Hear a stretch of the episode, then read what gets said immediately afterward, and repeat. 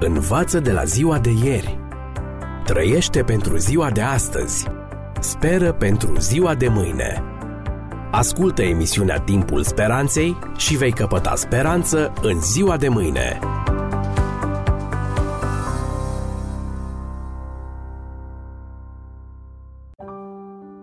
Dragi prieteni, bine v-am regăsit! În ediția anterioară vă spuneam că în răspunsul său din capitolul 24 al Evangheliei după Matei, Mântuitorul lumii le-a spus ucenicilor săi care vor fi semnele ce vor avea loc înaintea venirii sale și la sfârșitul lumii.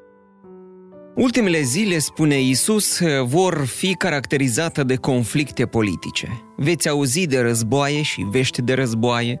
Vedeți să nu vă înspăimântați, căci toate aceste lucruri trebuie să se întâmple. Dar sfârșitul tot nu va fi atunci. Un neam se va scula împotriva altui neam și o împărăție împotriva altei împărății. Și pe alocurea vor fi cu tremure de pământ, foamete și ciumi. Matei 24 cu textele 6 și 7. Când se afla încă pe pământ, Iisus a privit spre viitor și a văzut criza prin care va trece generația noastră. Decenii la rând, lumea trăiește într-o frică continuă că planeta noastră ar putea fi distrusă de o explozie nucleară, deoarece statele puternice ale lumii și-au făcut rezerve uriașe de armament.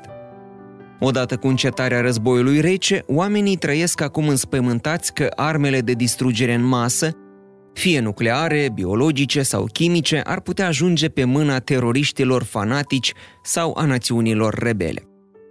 Gândiți-vă la Bosnia, la conflictele dintre triburi din Africa, Afganistan, Irak, Coreea de Nord. Pe lângă acestea, în Orientul Mijlociu există oricând pericolul izbucnirii unui război. Relațiile încordate dintre state arată încă o dată veridicitatea celor spuse de Isus referitor la timpul nostru. Veți auzi de războaie și vești de războaie. Vedeți să nu vă înspăimântați, căci toate aceste lucruri trebuie să se întâmple dar sfârșitul tot nu va fi atunci. În timp ce istoria omenirii ne spune că războaie au existat tot timpul și peste tot, gândiți-vă la două momente semnificative. Primul, războaiele locale nu constituie un semn specific al timpului sfârșitului. Astăzi însă, războiul s-a răspândit atât de mult și în forme atât de diverse, încât a devenit o normă pentru zilele noastre și adesea îl considerăm ca ceva firesc. Al doilea moment, Biblia ne spune că Isus va veni atunci când rasa umană va avea capacitatea să se autodistrugă.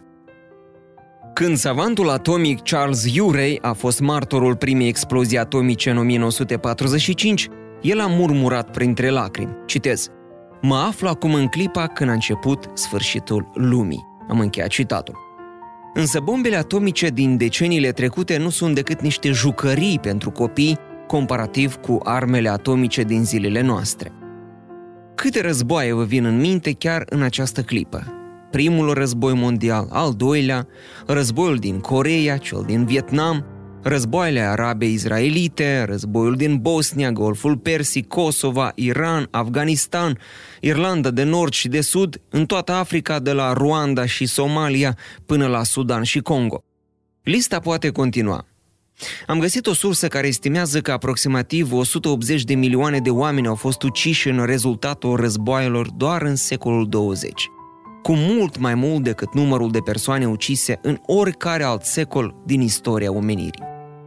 Într-adevăr, Isus a avut dreptate când a spus că vor fi războaie și vești de războaie.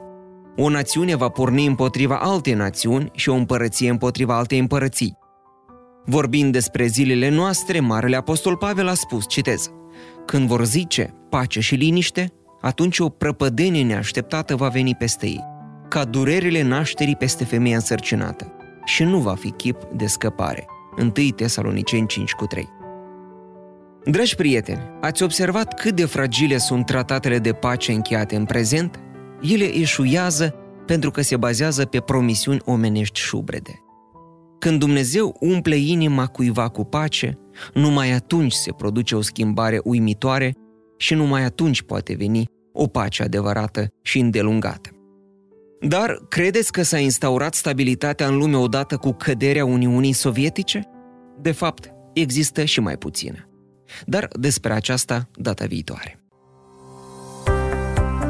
Învață de la ziua de ieri Trăiește pentru ziua de astăzi. Speră pentru ziua de mâine. Ascultă emisiunea Timpul Speranței și vei căpăta speranță în ziua de mâine.